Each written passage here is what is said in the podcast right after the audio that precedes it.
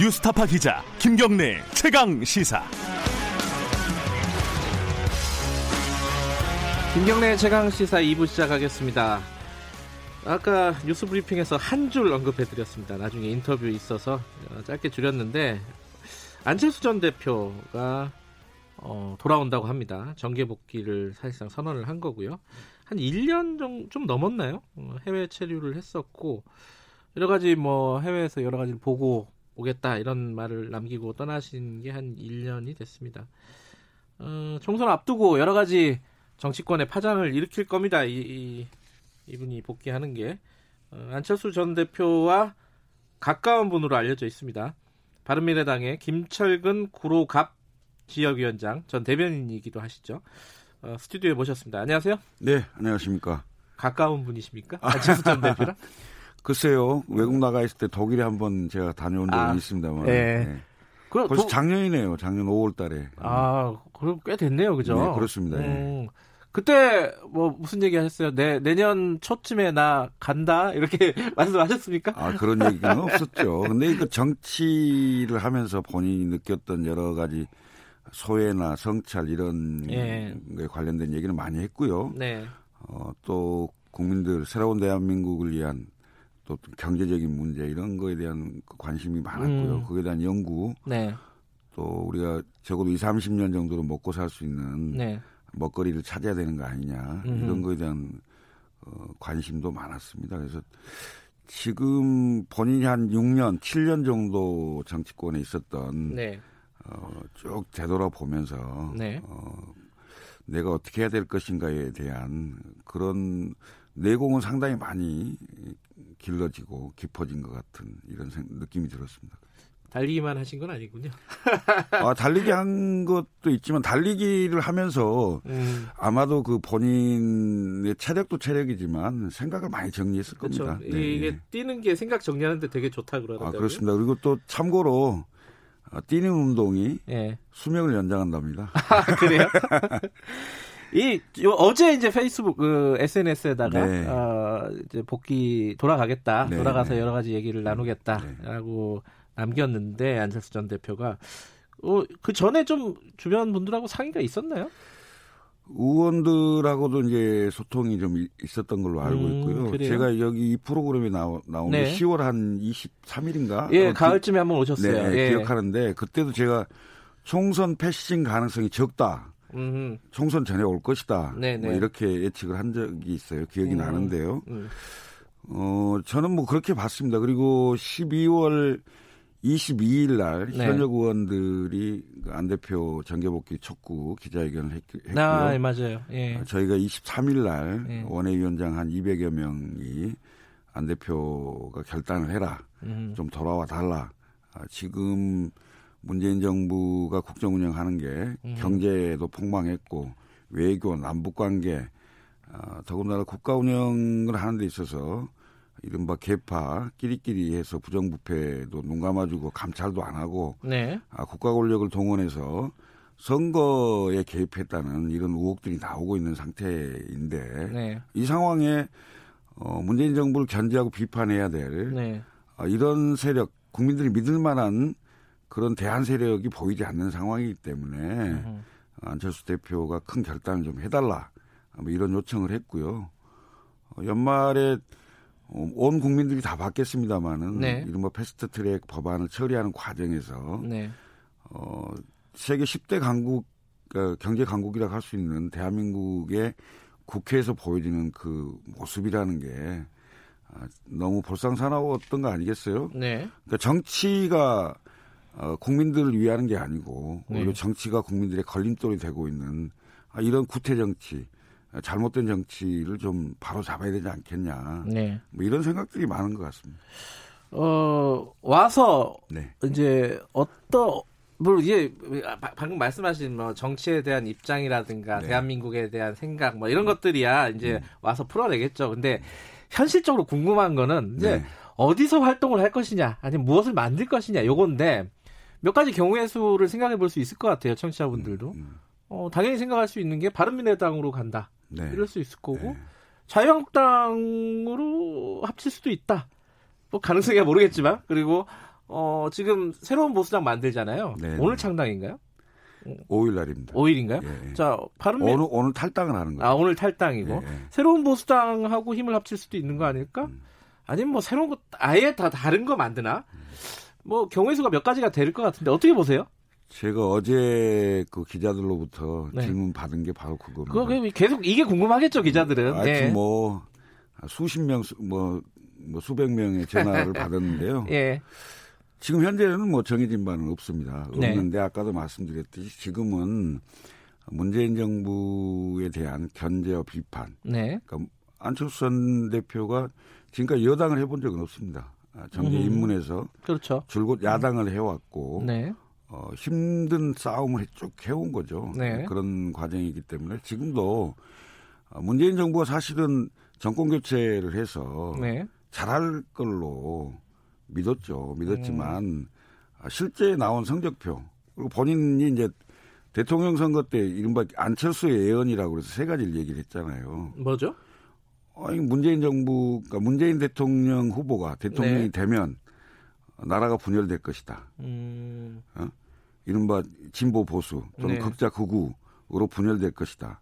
뭐 두 번째는 어 끼리끼리 네. 어 개파들끼리 담합을 해서 결국 예. 부정부패가 일어날 것이다. 네.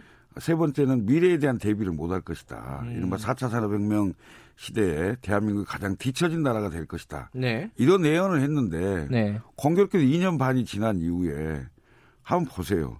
대한민국은 둘로 나눠져 있죠. 거의 어, 문재인 정부와 민주당이 주장하는 건 자유한국당은 무조건 반대.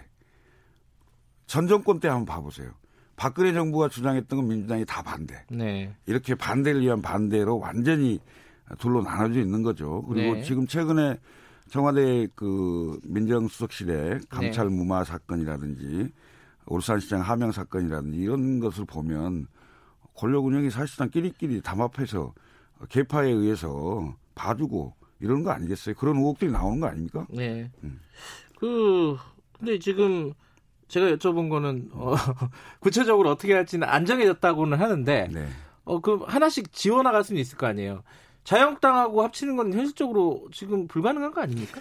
근데 저는 이제 그 구체적으로 예. 지금 하나하나를 말하기는 상당히 그, 그, 왜냐하면 예. 정확하지 않다라는 생각을 예. 하고 있고요. 우선은, 어, 제가 이제, 문, 어, 안철수 전 대표는 지금까지 야당을 해왔다. 네. 야당 인사다 이거죠. 네. 그럼 문재인, 현재인 문재인 정부와 민주당의 네. 국정운영 실패에 대한 견제와 비판할 수 있는 세력을 모아야 된다. 이게 네. 원칙이겠죠. 네. 두 번째는 어, 전 정권이 이른바 국정운영 거기도 이제 국정운영 실패를 단적으로 보여줬던 이른바 탄핵과 파면을 당한 네. 그 세력 아닙니까? 네. 이 세력의 핵심적인 인사들 이런 부분들 분들이 앞장서 갖고는 국민들의 신뢰를 얻- 얻을 수 음. 없겠죠. 네. 이런 몇 가지 조건들을 어, 걸고 나면 네. 함께 하실 수 있는 세력들이 나는 저는 눈에 보인다고 봐요. 근데 이제 어 부정적인 측면들을 얘기하는 쪽이 아니, 물론 있습니다. 있죠, 아. 그- 그걸 몇 예. 가지 여쭤보면요. 네. 일단은 아, 이 표현이 좀 과할 수도 있는데 예. 좀 기회주의적인 거 아니냐. 이게 선거 때 딱 임박해가지고 네. 또 이렇게 뭐 그런 약간 비아냥이라고 할까요? 선거 됐으니까 이제 안철수 올 때 됐구나. 막 이런 느낌 있잖아요. 그, 아니- 그 부정적인 시각을 어떻게 설득을 하실지. 그게 아니고 그것은 지금 김경수 지사가 재판을 받고 있는데요. 네. 이른바 드루킹 일당이 네 네. 수많은 댓글과 네. 그 여론 공작에 예. 의해서 안철수를 그렇게 이미지 메이킹 한 거 아닙니까? 이건 민주당과 드루킹, 음. 그 다음에 김경수 일당이 만들어낸 저는 모함이라고 생각하고요. 음. 그런 이미지에 의해서 네. 그 자꾸 그런 말씀을 하시는 것 같은데 안철수 대표가 2012년도에 정계 입문 이- 이후에 네. 정치권을 떠나본 적이 이번이 처음입니다. 음. 마치 여러 번 이- 있는 것처럼 네. 자꾸 무슨 간철수 간본다 뭐 때됐다 이렇게 얘기하는데 안철수가 언제 그런 적 있습니까? 음. 근데 또 그 부분이 있어요. 2012년도에 이제 정계 입문했다고 하셨잖아요. 네, 네. 그때 진짜 대단했지 않습니까? 아, 그렇죠. 안철수 네, 현상이라는 말이 나올 정도였어요. 아, 그렇습니다. 예. 근데 그런 어떤 새로운 느낌이 네. 많이 소진된 거 아니냐. 이제는 국민들한테 어, 설득력 있는 어떤 제3의 어떤 방향성, 그런 느낌, 그런 이미지, 그런 설득력을 지금 안철수 전 대표가 가지고 있느냐, 과연. 지금 네. 저 저는 이제 두 가지라고 예. 봅니다. 우선은 어 문재인 정부와 그 민주당이 네. 상대적으로 도덕적이고 뭐 이런 것을 많이 내세웠지 않습니까? 그런데 조국 사태로 네. 인해서 네. 이른바 조국 전 법무장관이 그 이런 기소가 됐는데 네, 기소되는 과정에서 보면 네, 여러 가지 제목이 나오잖아요. 네, 근데 그 제목에 보다는 대단히 위선적이고 네, 본인이 한 행동과 또 본인이 그 상대를 비판하면서 내놨던 SNS 글들 네, 이런 것들을 보면서 대단히 위선적이고 위선적인 정권이다라는 게 우선 하나 있어요. 예. 예. 그리고 두 번째는 대한민국 경제가 대단히 어려운 상황입니다. 네, 어, 니먼 브로더스 사태, 오일, 오일 쇼크, 그 다음에 IMF, 이때를 제외하고는 2% 이하로 성장률이 내려간 적이 없습니다. 네, 그런데 문재인 정부는 지금 그런 사- 사태가 없잖아요. 네, 없는데도 사실상 2%를 지키기 어려운 음흠. 이런 정도 경제가 하강으로 내려가 있는 상태입니다. 네, 이런 두 가지를 본다면 저는 대한민국 국민들이 앞으로는 정치 지도자는 기본적으로 정직해야 된다. 네, 정직한 지도자. 어, 그리고 경제를 활성화시키고 경제를 성장시킬 수 있는 지도자. 이런 그 컨셉을 좀 원, 원하지 않겠는가. 음. 뭐 그렇게 본다면 그 후보군들 중에 네, 안철수를 다시 볼 수 있는 적어도 안철수 대표가 조금 원- 어눌하고 좀 어설퍼 보일지는 모르겠습니다만은 대단히 정직한 사람은 맞습니다. 음, 그리고 본인이 그 기업을 크게 일궈온 사람 네. 중에 하나이기 때문에 실물 경제도 알고요. 네. 어, 경제적인 여러 정책들에 대해서 네, 판단 능력을 가질 수 있는 그런 사람이기 때문에 저는 국민들이 안철수 전 대표를 다시 볼 수 있는 기회가 되지 않을까 음, 이렇게 기대를 해봅니다. 어, 비호감도가 좀 높더라고요. 여론조사를 해보면은 아니 그거 그 영향이요. 아까도 말씀드렸듯이 드루킹이요. 아, 드루킹의 영향이 얼마나 큰지 모르세요? 아니 그거 좀 예- 지난 일이잖아요. 아니 댓글이 예. 이렇게 뭐 이렇게 달리고 음. 그 완전히 사람을 음, 그 어느 틀에 가두고 네. 굉장히 잘못된 부분만 부각시켰던 네, 그런 사건이기 때문에 저는 안철수 전 대표가 다시 국내에 들어온다면 일- 우선 공항 일성이 중요하겠죠. 네, 어, 1년 4개월 정도 됐는데요. 어, 독일 미넨하고 네, 미국의 스탠포드에 지금 있, 으면서 네, 어, 혁신의 현장도 상당히 많이 다닌 것 같아요. 음. 예를 들면 뭐 에스토니아 같은 경우는 블록체인으로 이제 그 정부를 운영하고 있고 네, 스페인의 뭐 혁신 농업 농업 현장이라든지 그 관계자들도 많이 만나고 또 이제 독일이 4차 산업혁명의 가장 선두국가 중에 하나니까 Industry 4.0도 현장을 보고 앞으로 대한민국 국민들이 먹고 사는 2, 30년 정도는 뭘 먹고 살 건지 이런 거에 대한 확실한 비전을 좀 내놓는다면 알겠습니다. 완전히 좀 달라지지 않을까 이런 그뭐 생각을- 자세한 얘기는 뭐 귀국을 하면은 저희들이 직접 들어보면 네. 좋을 것 같은데 네, 네. 지역구 출마를 하나요? 어떻게 보십니까? 뭐 예를 들어 박지원 의원 같은 경우는 총선 뭐, 네. 뭐 대통령 후보 이게 나가지 않겠다고 말을 해야지 이제 성공할 거다. 이게 무슨 의도로 얘기했는지 좀 복잡한 얘기긴 한데 어쨌든 네. 어떻게 예상하십니까? 지역구 출마할 걸로 예상하십니까? 아니면 어떻게 보세요? 우선 박지원 의원이 안철수 대표에 대해서 예. 얘- 얘기한 것 중에 한 개도 맞춘 게 없어요. 다음 주에 오면 제가 요즘 네, 여쭤보겠습니다. 여쭤보세요. 예. 노예한 어, 정치인인데요. 네. 어, 젊은 어, 지도자가 좀 커가는 과정에서 덕담도 좀 해주시지.